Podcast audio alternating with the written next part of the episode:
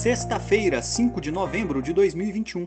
Boa tarde a todos! E no resumo dos mercados de hoje você confere. O Ibovespa terminou o dia em alta de 1,37% aos 104.824 pontos, influenciado pela divulgação de balanços e otimismo no exterior. Nos Estados Unidos, dados de criação de postos de trabalho influenciaram positivamente os mercados.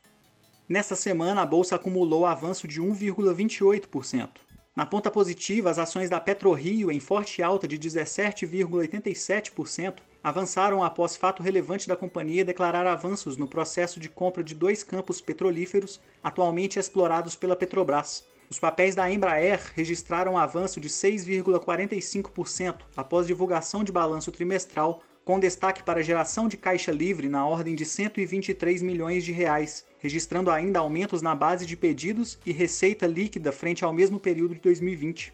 Na ponta negativa, as ações da Vale, em baixa de 2,97%, recuando em três pregões consecutivos, acompanharam mais um dia de queda nos preços do minério de ferro, pressionado por restrições na produção de aço na China.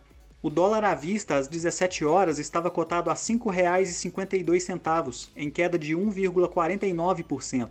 As bolsas asiáticas fecharam em queda em função de novas preocupações com o setor imobiliário chinês. A incorporadora Kaisa não honrou um pagamento hoje, justificando como uma pressão sem precedentes em sua liquidez. No Japão, o índice Nikkei recuou 0,61%.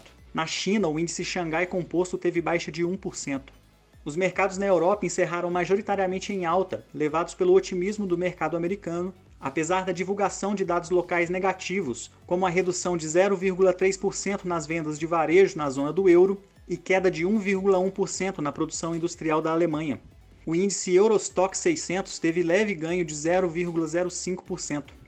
As bolsas americanas terminaram o dia em alta, com divulgação do relatório mensal de empregos, registrando a criação de 531 mil novos postos de trabalho, com os dados positivos, os três principais índices acionários americanos renovaram máximas históricas de fechamento.